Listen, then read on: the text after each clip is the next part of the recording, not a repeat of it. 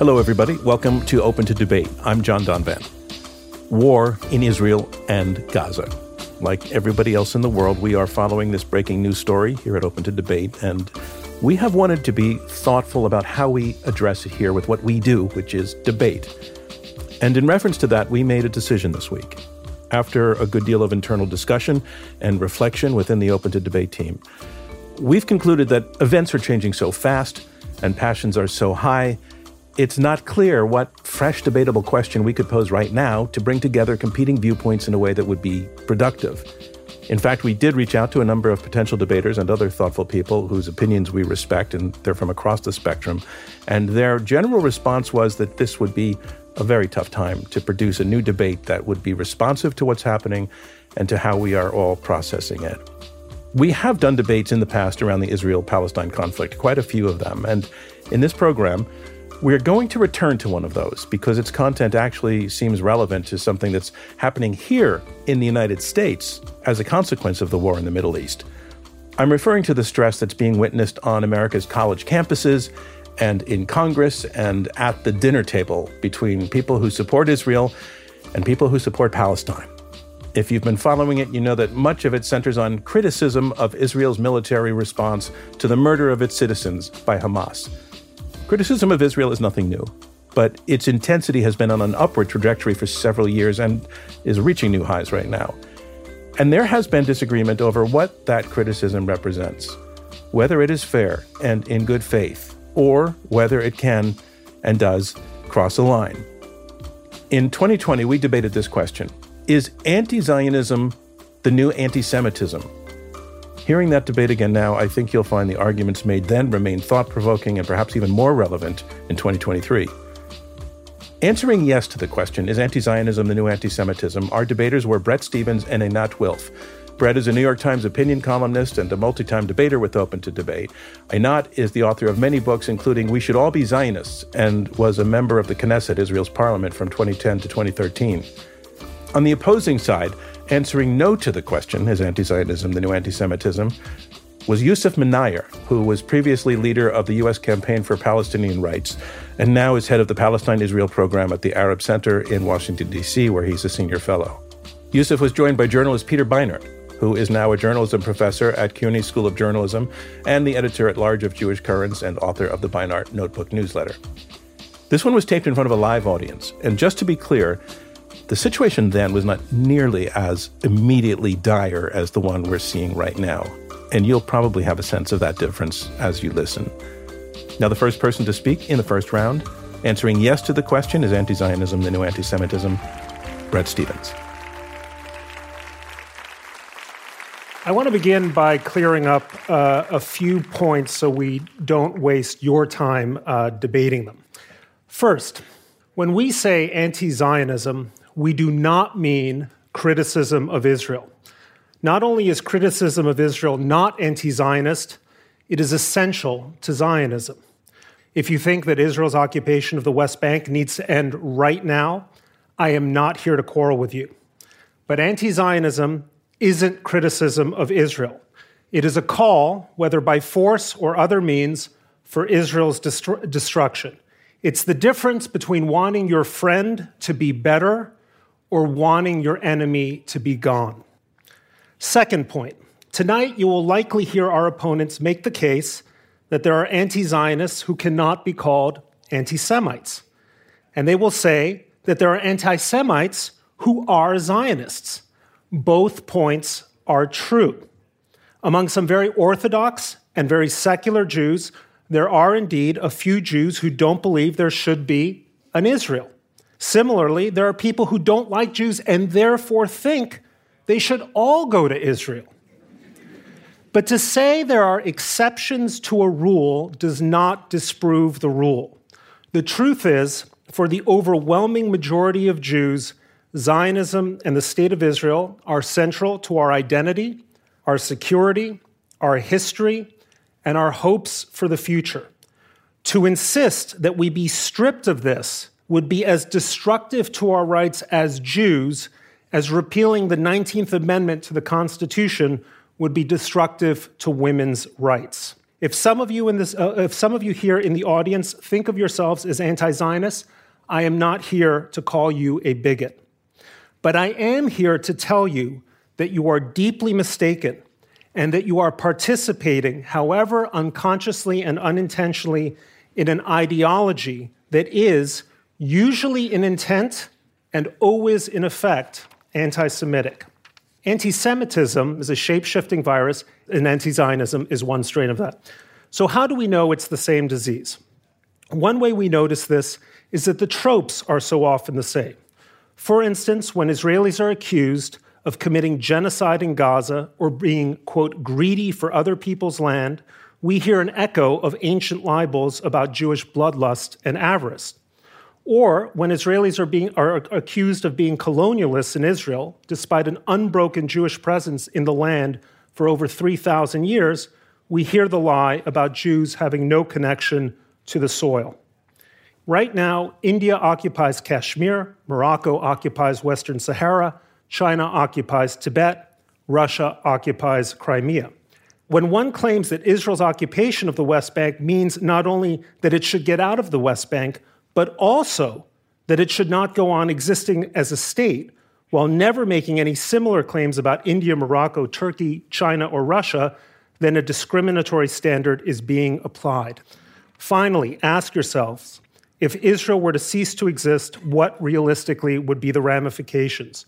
What would that mean, not in theory, but in practice, for 7 million Jews living in Israel? Would they be safe, or would countries in the West accept them with open arms, despite this being an age of closing borders?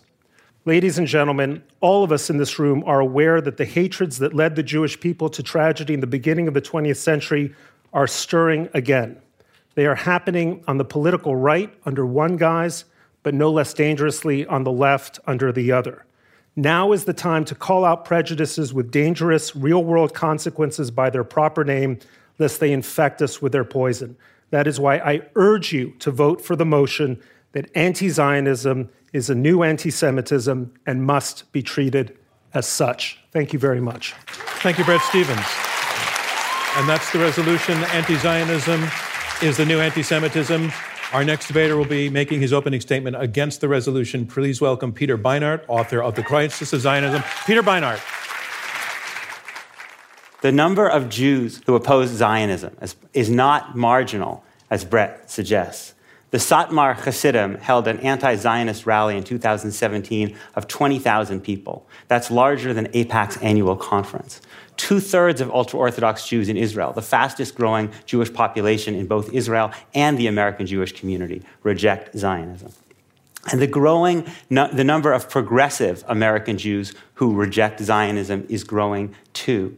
When you ask American Jews in polls if the two state solution is dead, would you prefer one state in which millions of West Bank Palestinians lack basic rights or one equal state that is not a Jewish state? A majority of American Jews favor the one equal option that is not a Jewish state, the anti Zionist option. If you vote yes on this resolution, you are calling those Jews anti Semites.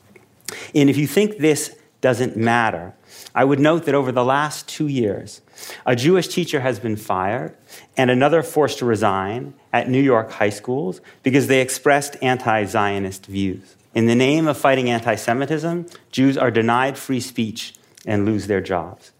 Many non Jewish anti Zionists are anti, aren't anti Semites either. We have data on which Americans hold anti Semitic beliefs. The Anti Defamation League periodically asks Americans whether Jews have too much power, Jews are dishonest in business. And its studies show that the Americans who hold these anti Semitic beliefs are disproportionately older and poorly educated. But when you ask which Americans have anti Zionist beliefs, as the Pew Research Center has, it's demographically the opposite. Anti Zionist Americans are disproportionately well educated and young. In other words, a lot of Americans are anti Zionists without being anti Semites, and a lot of Americans are both Zionists and anti Semites. Of course, if you claim as a matter of principle that anti Zionism equals anti Semitism, then it doesn't matter if an anti Zionist shows no evidence whatsoever of animosity towards Jews. It doesn't even matter if that anti Zionist is Jewish herself. But equating anti Zionism and anti Semitism is as incoherent in principle as it is in practice. It's incoherent because there is no universal principle that says every ethnic group has the right to its own country. No one says it's bigoted to oppose a Kurdish or Catalan or Kashmiri state. The reason they don't say it's bigoted is because ethnic nationalism, a state that privileges one ethnic group uh, over another, is not the only form of nationalism most people consider legitimate. I don't consider Israel to be the moral equivalent of apartheid South Africa. But just to illustrate the point, South Africa was built on Afrikaner ethnic nationalism. When apartheid ended, that ethnic nationalism was replaced by a civic nationalism that privileged no ethnic or racial group in South Africa. That wasn't anti Afrikaner bigotry. North Macedonia is the nation state of the Macedonian people, but it also includes a lot of Albanians. When the Constitution changed to remove those privileges for Macedonians over Albanians, it wasn't an act of anti Macedonian bigotry. This is what several Palestinian members of the Knesset want in Israel now. Several recently proposed turning Israel from a state that privileges Jews into a state that favors no ethnic or religious group. They want to replace Jewish ethnic nationalism, Zionism, with civic nationalism. According to Bret and Einat, that's bigotry, even though civic nationalism, a secular neutral state, is what we aspire to in the United States. Why are we having this debate? We're having it because as Benjamin Netanyahu and Donald Trump kill the two state solution, more people, including more Jews, are saying that if there is to be one state between the Jordan River and the Mediterranean Sea, better it be one equal state than one in which millions of West Bank Palestinians live without citizenship, due process, or the right to vote. That logic, morally, is upside down. It is not bigoted to call for people to live equally under one law.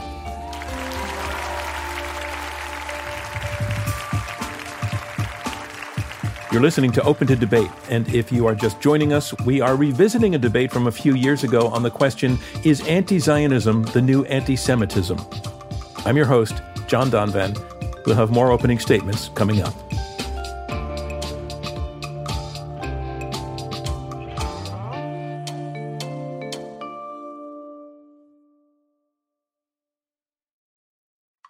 Welcome back to Open to Debate. I'm John Donvan. This episode was taped in front of a live audience in 2020 with debaters arguing around this question Is anti Zionism the new anti Semitism?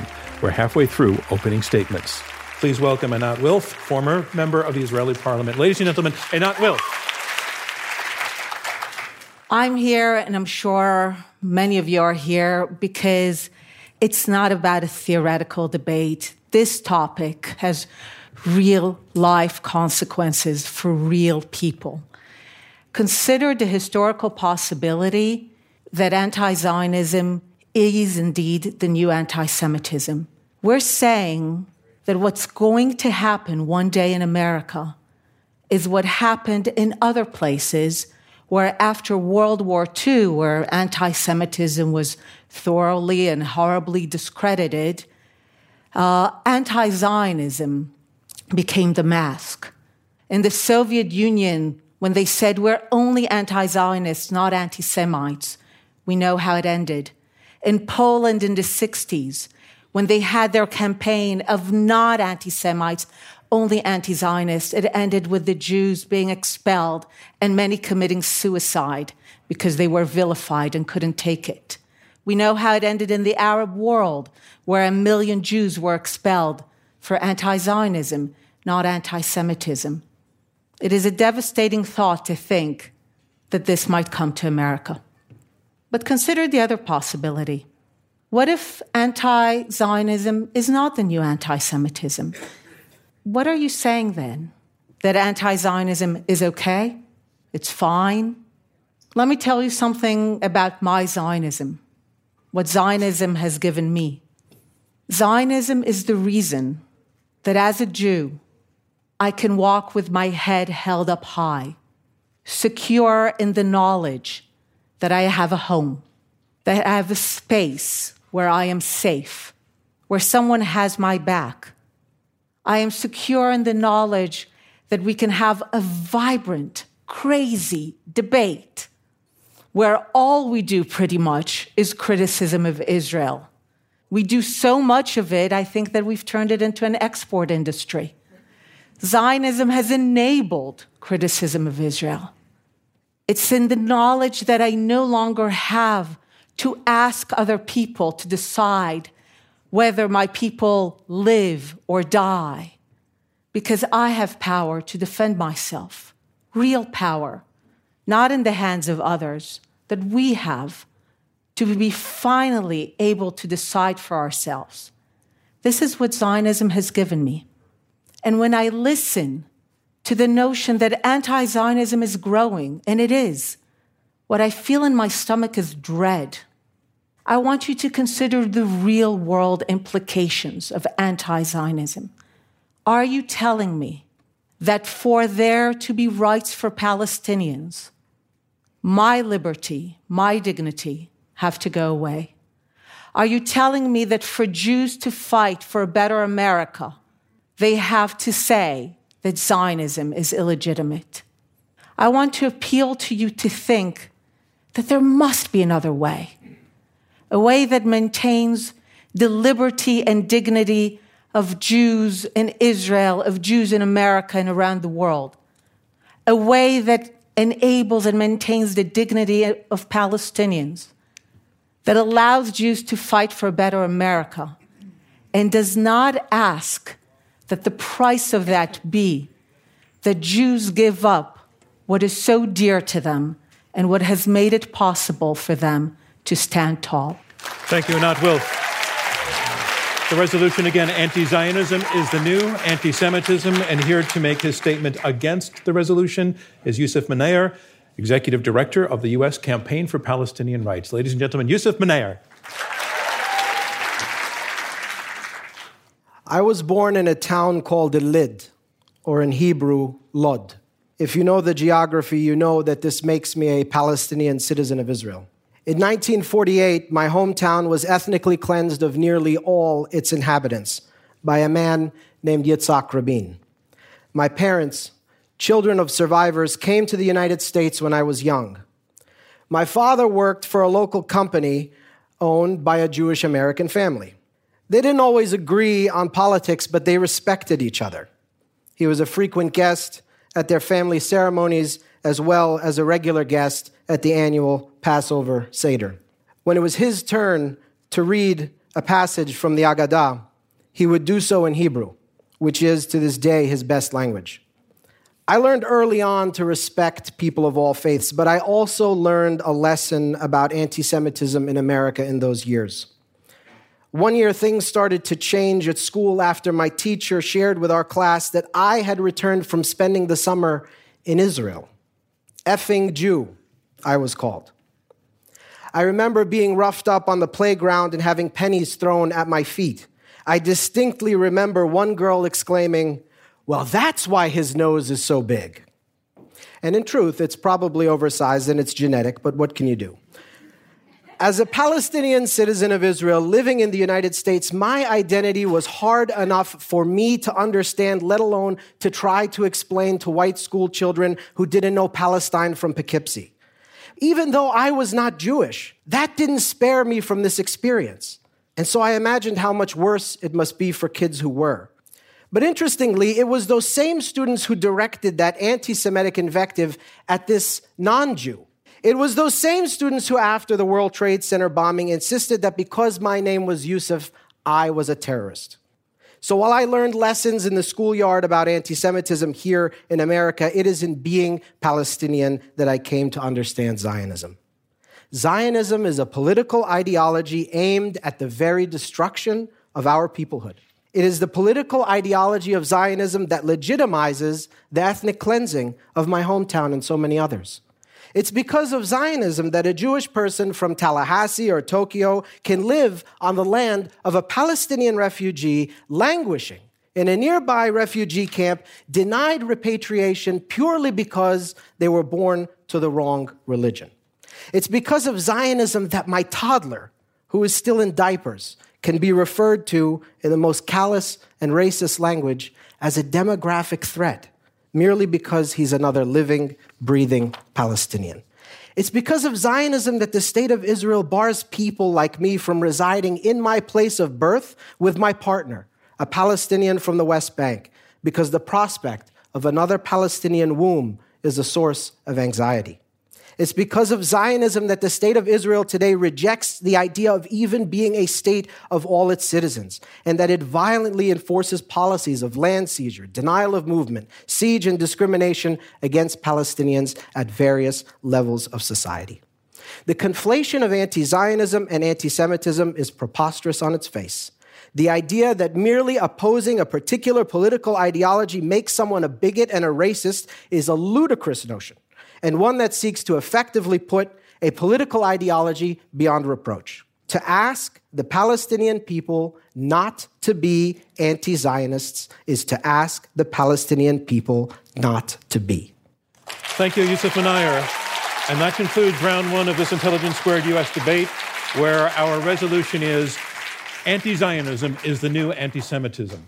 Now we move on to round two, and in round two, the debaters will address one another directly. They'll take questions from me and from members of our live audience here in New York City. The resolution is anti Zionism is the new anti Semitism. We've heard two debaters argue for that resolution, Bret Stephens and Einat Wilf. Um, they are arguing very, very clearly from the beginning that they are not equating as anti Semitic general criticism of Israel or of its policies.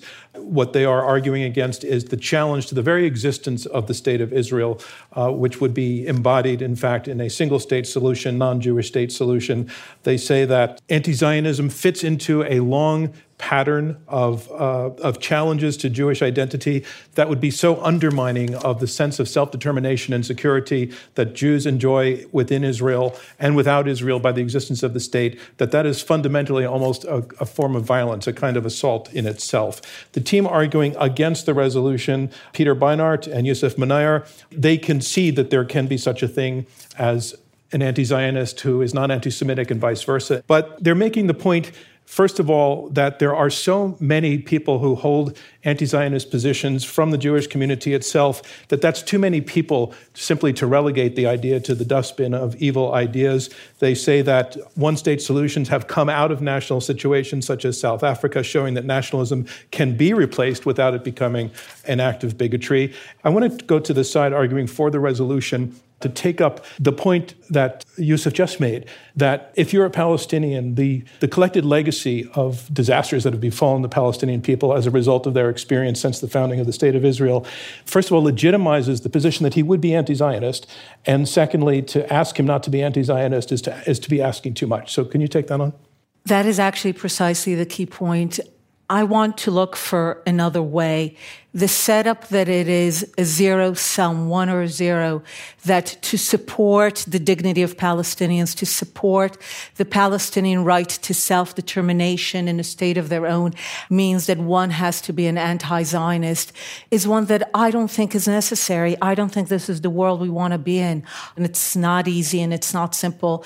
But I do very much believe that we can support and promote Palestinian dignity and the right to self determination without asking that the price of it be that Jews no longer have the ability to have their own dignity and their own ability to defend themselves. Zionists support the Palestinian right to self determination. I support it. It doesn't have to be either or. Okay, let's take that very point. It doesn't have to be either or. Yousef or Peter, I'm a supporter, have been for a long time, of the two state solution, in which there is a democratic Jewish state alongside a democratic Palestinian state. I am a Zionist. But let's be honest about the reality that we face today. The Israeli government, with the support of the American government, is on the verge of annexing parts of the West Bank. The Israeli government has just announced it's about to build an E1, which people have for years said would make the viability of a Palestinian state impossible. And this is being done with the acquiescence, if not active support, of the organized American Jewish community. So what you're essentially telling Palestinians is the two, you will not have your own state. It's becoming more and more utterly unrealistic to imagine it. And what you are demanding, we're demanding you ask, rather than asking for equality in one state, you have to accept permanent non citizenship under military law without the right to vote for the government that, that, that controls your lives. And if you oppose that, then you're a bigot. That's the Orwellian logic that's being put forth by this resolution.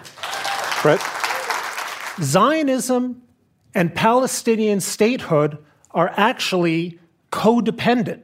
And the argument that they are making, which is that you must eradicate Zionism in order to create a Palestinian state, is wrong in theory and it's wrong in practice. Who do you think would be empowered in Israel if the result of this debate is that anti Zionism is not anti Semitism, that anti Zionism is a, excuse my language, a kosher political worldview? That would empower the right wing in Israel because they would say, you see, it's a zero sum game. Either we survive and fight and take as much as we can, or we lose. Okay, so what we're really talking about is the intent of the position of anti Zionism. Is the, is the intent, consciously or unconsciously, anti Semitic? Is it anti Jewish? We heard uh, Yousef say, I oppose Zionism not because I hate Jewish people everywhere. I oppose Zionism because of what it did to my people.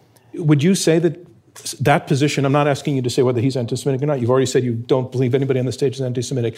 But to hold that position, isn't it, is it in itself to express hatred for the Jewish people? Look, in 1947 and 1948, there was an opportunity that was presented at the United Nations for a Palestinian state to come into existence, and look this up on your phones if you don't believe me, to come into existence with no war and no dispossession. Why? Because the Jewish agency run by David Ben Gurion accepted that partition. So the tragedy that befell Israelis and Palestinians alike in that war, and Israelis also had a tremendous loss of life and physical dispossession in that war, was the result of that decision. The truth is, tragedies emerged from that war. I am not justifying what Yitzhak Rabin did in Lod. Nobody should justify the opposite position of what happened in Hebron and elsewhere and other communities to the Jewish people. But the suggestion that Zionism is the root of the Palestinian tragedy is wrong. The root of the Palestinian tragedy, tragically, was an Arab decision to refuse to accept Zionism in any border. Yousef. So again, it's, it's, it's our fault that we did not accept our own dispossession. This is the logic that we are hearing today, that somehow that then justifies all of the policies that uh, follow this political ideology. Look, what we are calling for is a dismantling of the policies that follow from this ideology, many of which I laid out and how they affect Palestinians. And we can achieve that. Uh, and the place can still exist, the people can still exist, and they can continue to live together in peace under the concept of justice. We dismantled, we dismantled segregationist policies in places like Alabama based on racist and supremacist ideas. And guess what? Last I checked, Alabama still exists, and it's a much better place than it was 50 years ago. Still a lot of problems, by the way, but a much better place than it was 50 years ago. Let me break in to bring something that Einat said that goes directly to what you're saying. You're, you're saying that she can, she can find another way to, to do what she said, to talk, to do what she said she wants to Israel to be a place of identity, self determination, security. You're telling her, no, you don't need all of that to have all of those things. I'm not saying that at all. Are you not? No, of course not. I don't. I don't see why you're, you're saying she doesn't Palestinians. Need a, you're saying she doesn't need a Jewish state for that to have that. I'm saying. I'm saying that you don't need to oppress Palestinians and deny them equality to be able to express your identity as a Jewish person.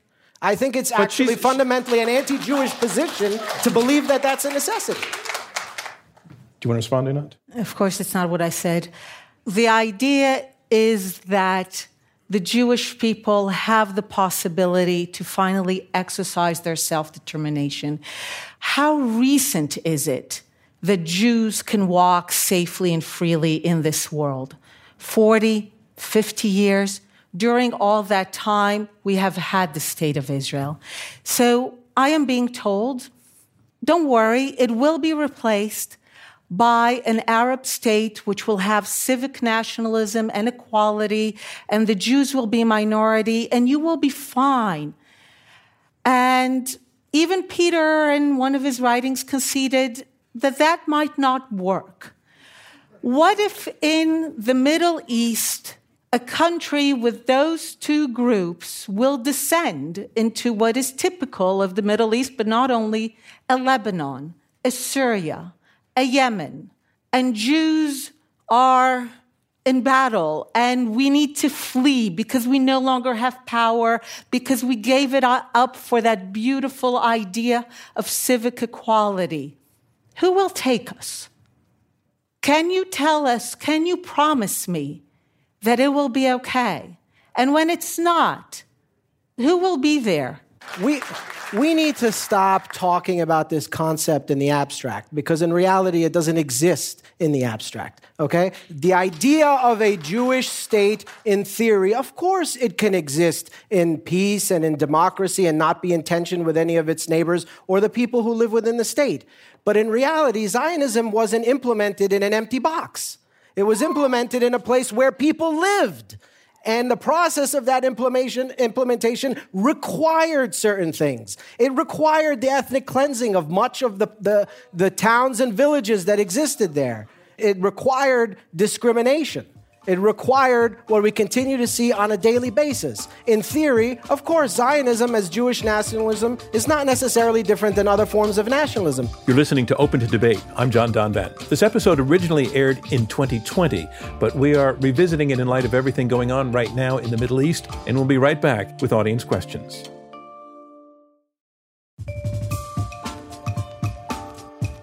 Welcome back to Open to Debate. This episode was taped in front of a live audience in 2020 with debaters arguing around this question Is anti Zionism the new anti Semitism?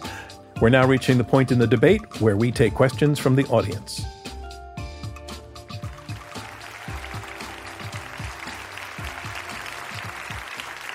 Thank you. My name is Virag. I'm Hungarian. I am non Jewish and I'm Zionist. So, my question to you if I am, as a non Jew Zionist, on daily basis getting comments that you should die in the gas chamber with the Jews, do you think that these kind of sentences do not entail Jewish hatred, aka anti Semitism? Thank you very much. I, I, think what I'm hearing from the question is, is somewhat Bret's point that the conversation around anti Zionism has been, in some contexts, filled with the classic tropes of anti-Semitism that go back hundreds of years, you know, internet memes, et cetera, that that, that, that is part of the conversation. I think it's a legitimate question. Einat, did you have a thought on that as well? Yes, I just want to address the what we're repeatedly hearing. The notion is that this time it's different. Yes, every time after World War II, where anti Zionism became a main issue, whether in the Soviet Union, in Poland, or in the Arab world, ultimately what happened is no Jews. And I'm being asked to believe that this time it's different. This will not be the same. This is different. And that Israel, Jews can forego their power, and this time it will be different. And all I have to say, I wish I could believe that, but really by now I can't anymore. Yousef, you give a response to that? Do you have a response to Einat's point that you and your, part, and your partner are asking her to trust in a future that her history tells her she would be foolish to trust. Yeah, I mean, I think the, the answer is this. The reality is, what is the alternative? The status quo is not acceptable. It's simply not acceptable. Any situation that continues to deny the rights of Palestinians is not a solution. And the idea that you can just box up the Palestinians in some fraction of the territory and say, hey, we're done, and this preserves Zionism, and so therefore we have a solution, this is not a solution for Palestinians. Thank you for that question. That opened up a very, very good line of, of conversation for us. I'd like to do another question. Is somebody higher up? Uh, this is for Yousef and Peter, and I want to talk about the physical well being of those 7 million Jews. Uh, is this going to be to the point of whether anti Zionism is anti Semitism? Exactly. All right, I'm listening. I'm listening closely. The Jewish community of Baghdad numbered about a third of Baghdad before the Second World War. That community is more than 1,500 years older than Islam itself. It has been eradicated to zero. Nowhere in the Middle East can you be a Jew and exist except under Jewish sovereignty. What do you do with those 7 million people? I, It's a question to this team. Either of you can answer it, uh, Peter or Yousef. The, the Middle East has a, has a deep has a history of anti-Semitism. Yes, in fact, in those in, would you have rather lived in Poland or Ukraine or Belarus than, than in Morocco or Iraq? Actually, Christian Europe had an even deeper history of anti-Semitism, and yet in, you have managed to see in Europe the emergence of liberal democracies where Jews, despite anti-Semitism, actually actually live. So, to me, what so much of this boils down to, with all due respect is the notion, although it's not stated, it's barely under the surface, that Palestinians have some kind of instinctive desire to kill Jews simply for the re- because they want to kill Jews. And if given rights of equality, rather than being living the same kind of decent lives, asking the same kind of things that we all want for ourselves, they would kill Jews because that's simply what they do. That's the undercurrent running through so much of the Jewish discourse around this. There's an uh, anti-Palestinian bigotry which is so deep that it's often unconscious in our community. Um, I'd like to let the other side, if you want to, to respond to Peter's point. Of course, it's not what we're saying. I, I understand the vision. I would love to one day live in John Lennon's world. One world, no borders, no religion, all humanity living as one. It's just that when the Jews are asked to go first, I get a little suspicious. That's all. Um, so, all I'm asking to say, it's a beautiful vision, but what if you're wrong? At least concede that it might happen. Sir, thank you for that question. That took us in another good direction. Right behind the camera there. Hi, so my name is Milen, and this is a question directed towards the for side. So many of Einat's arguments have concerned the right of the Jewish people to self determination within Israel and the importance of that. But do you believe that Palestinians within Israel should be able to exercise the same rights and enjoy the same freedoms that you believe Israelis should enjoy under Zionism? You, well, mean, uh, you mean Palestinian citizens of the state of Israel? Yes, who are being dispossessed and disenfranchised currently. No, uh, no uh, there might be a bit of a confusion here, but what I, within the state of Israel, Palestinian and Arabs are citizens of the state of Israel. And of course, I support, they vote, they are elected.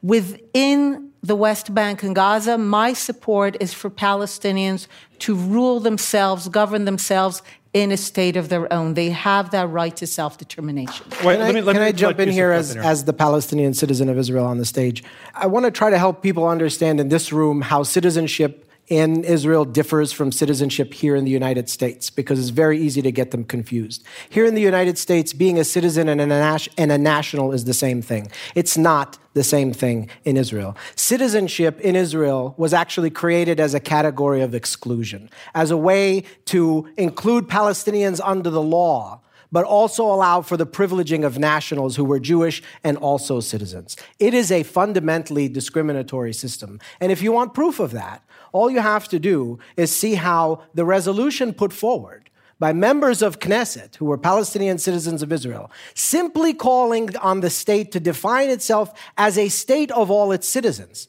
was considered too radical to even be heard for consideration in the Israeli parliament. Bret. So we're, we're getting into a confusion here, which is you are offering an absolutely legitimate criticism of the policy of the state of Israel when it comes to its Arab citizens. Israel has to work harder, like every democracy in the world does, to realize the promise of equality. But let me say also this most countries are organized in one way or another as nation states. Israel has, uh, is defined as a nation state like so many others are. Aspects of its policy are uh, wrong or repugnant to you, as they may be. Therefore, the entire basis of the state is illegitimate and the state should go. I don't get that therefore. Let's work to make the state of Israel better. Let's not seek to undermine it, the very foundation of its existence. Question up on the aisle up there. If you could stand up. My question is for Einat. I heard you say, Will you be there when it turns out badly? Palestinian rights will take away Jewish rights. An Arab state means Jewish minority. I hear fear. I wonder when Palestinians are fearful, is their self defense anti Semitic? Is Palestini- if Palestinians fight for a state of their own? Of course not. If they fight for the Jewish people not to have their state, then it's different. The question is, what are they fighting for?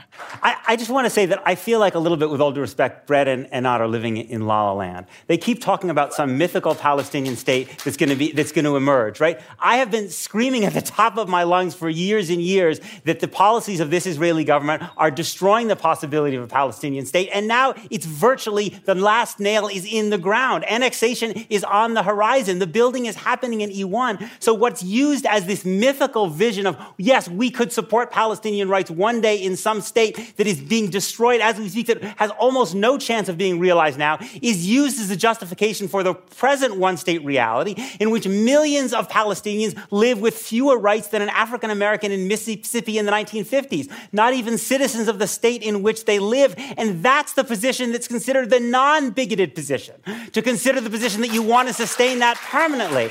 And for those, for the last one, for those who think that it is maybe dangerous for Jews to live with equal, in equality with Palestinians. I want to point out that there are also profound dangers, profound dangers to Jews living alongside 50% of the fellow people between the river and the sea who have no rights. How is that going to land? And I'm going to say that concludes round two of this Intelligence Squared US debate.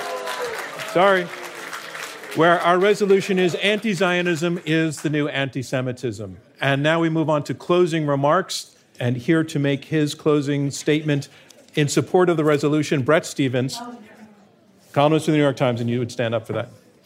Uh, in 1947, uh, a little girl and her mother walked into a grocery store in Milano, Italy, which had recently been under uh, Nazi occupation. And as the mother went to pay for the groceries, uh, the woman behind the counter said, Why don't you go back to where you came from? Now, that woman had been born in Vilna, grown up in Moscow, had fled the Bolsheviks, had her father executed, moved to Berlin, and then in 1933 had to flee Germany once again. They had come to Italy before the race laws, only to discover that Italy had become another place inhospitable to Jews. They spent the year, the in hiding from the Gestapo not far away. In 1947, the doors to the United States were closed for them. In 1947, they could not go back to Germany, they could not go back to uh, Russia, and there was not an Israel for them to go back to. Thankfully, that changed. Now things are changing for us Jews here in the United States. Will we be where Germany or France or Britain are in a generation? We may well be. And we're going to want, perhaps, a place to go back to. I ask those of you in this room who are not Jewish to think a little empathetically about that historic dilemma when you say that anti Zionism is not a form of anti Semitism, when you begin the legitimation of the destruction of a Jewish state, you are closing the door to Jews, to their safety. Don't do that. Vote for the resolution. Thank you, Bret Stephens. That resolution, again, anti Zionism is the new anti Semitism. And here to make his closing statement against the resolution, Peter Beinart. On December 28th of last year, on the seventh night of Hanukkah, a man with a machete walked in to a, a celebration of Jews in Monsey, New York. A 32 year old man named Joseph Gluck saved the lives of the people around him by luring the attacker outside of the house and, there, and seeing the license plate of his car and calling the police. This month, that man, Joseph Gluck, was offered an award of $20,000 by two American Jewish organizations. He refused the award because he's an anti Zionist and would not take money from, Jewish organiz- from Zionist organizations. To endorse this resolution, you have to say that Joseph Gluck is an anti Semite. This notion that there's a distinction between calling between anti-Semitism and anti-Semites is sophistry. If, if anti-Zionism is the new anti-Semitism, then anti-Zionists are the new anti-Semites, and Joseph Gluck is one of them. This is not the way. I care as deeply about Jewish welfare Jewish dignity, Jewish safety, as Bret and Einat do. I will wake up tomorrow morning, as I did this morning, put on tefillin, read Talmud, and do my best to, be pr- to do my, proud my tradition of the Jewish people and, and, and, and, and, and our welfare. But we cannot buy our own safety at the cost of millions of people who lack basic rights. Any definition of anti Semitism that dehumanizes Palestinians is not a response to bigotry, it is an expression of bigotry. And that's why we must oppose this resolution tonight. Thank you, Peter Beinart. Anti Zionism is the new anti Semitism. That's our resolution. Here to make her statement in support of the resolution, former member of the Israeli parliament, Einat Wilf. I never wanted to stand here, and I never wanted to believe that anti Zionism is the new anti Semitism. Because what Zionism was supposed to do was to cure the world of this ancient hatred. Herzl believed what he was told that the day that the Jews will no longer be guests among the nations, when they will be in their own home, masters of their fate, the hatred will disappear. To agree to that is a devastating idea for me. Because as a Zionist, I want to believe that it's about what we do rather than who we are. And for so long, that is what I followed. And this is what I've promoted in Israel. We should do this. We should be better on that. We should give this. And I did not see the ancient hatred disappear. It became stronger and stronger. And every time I said, take another pound of flesh, I'll give up this. I'll give up that. Is it okay now? And at one point, I had to take a step back and say, You are asking for nothing less than all of it. Just like the Jews in Poland who were told, No, no, no, it's not anti Semitism. It's not, it's only anti Zionism. And many at the end committed suicide because they realized nothing less was demanded of them. So I'm here to say, I am done, and we are done being righteous fools. We are not going to give in everything just to pacify some idea. But it doesn't mean that we can't be better.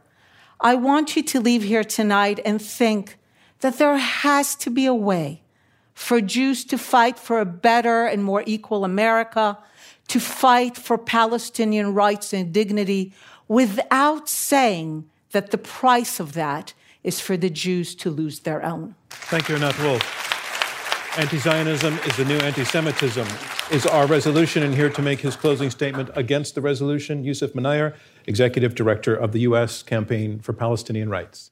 About 16 months ago, a man walked into a synagogue in Pittsburgh and killed 11 worshippers, wounding others. He chose his target not just because it was a synagogue, but because this particular synagogue had an affiliation with HIAS, the Hebrew Immigrant Aid Society. He hated HIAS because they helped refugees, including black and brown and Muslim refugees, to resettle here in America. In the world of far right ideology, there is a common conspiracy theory that sees Jews as the vanguard of cultural Marxism behind an effort to undermine white Christian male dominated society by subversively supporting dangerous things like feminism, immigration, and equal rights. He too believed his society would face an existential threat from a system that treated people equally instead of simply privileging his group. Ethno nationalism, it is dangerous, period at a time when white nationalism is rising in the United States, threatening us all. It is shocking and doubly dangerous that efforts to defend ethno nationalism in Israel and silence dissent against it are cloaked in the language of combating anti Semitism. Combating racism is a noble and necessary effort, but forcing a choice on Palestinians to accept the ideology that oppresses them or be shunned for not doing so is the exact opposite way to go about it. Thank you, Yousef Munayyer. Thank you for tuning into this episode of Open to Debate. You know, as a nonprofit, our work to combat extreme polarization through civil and respectful debate is generously funded by listeners like you, by the Rosenkranz Foundation, and by supporters of Open to Debate. Open to Debate is also made possible by a generous grant from the Laura and Gary Lauder Venture Philanthropy Fund. Robert Rosenkranz is our chairman. Clea Conner is CEO. Lia Matthow is our chief content officer. Alexis Pancrazi and Marlette Sandoval, our editorial producers. Gabriella Mayer is our editorial and research manager. Andrew Lipson is head of production. Max Fulton is our production coordinator. Damon Whittemore is our engineer. Gabrielle Iannicelli is our social media and digital platforms coordinator. Raven Baker is events and operations manager. Rachel Kemp is our chief of staff. And our theme music is by Alex Clement. And I'm your host, John Donvan. We'll see you next time.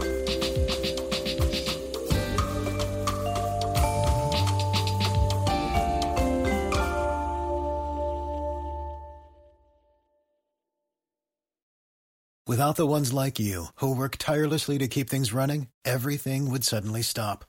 Hospitals, factories, schools, and power plants, they all depend on you. No matter the weather, emergency, or time of day, you're the ones who get it done. At Grainger, we're here for you with professional grade industrial supplies. Count on real time product availability and fast delivery. Call clickgrainger.com or just stop by. Grainger for the ones who get it done.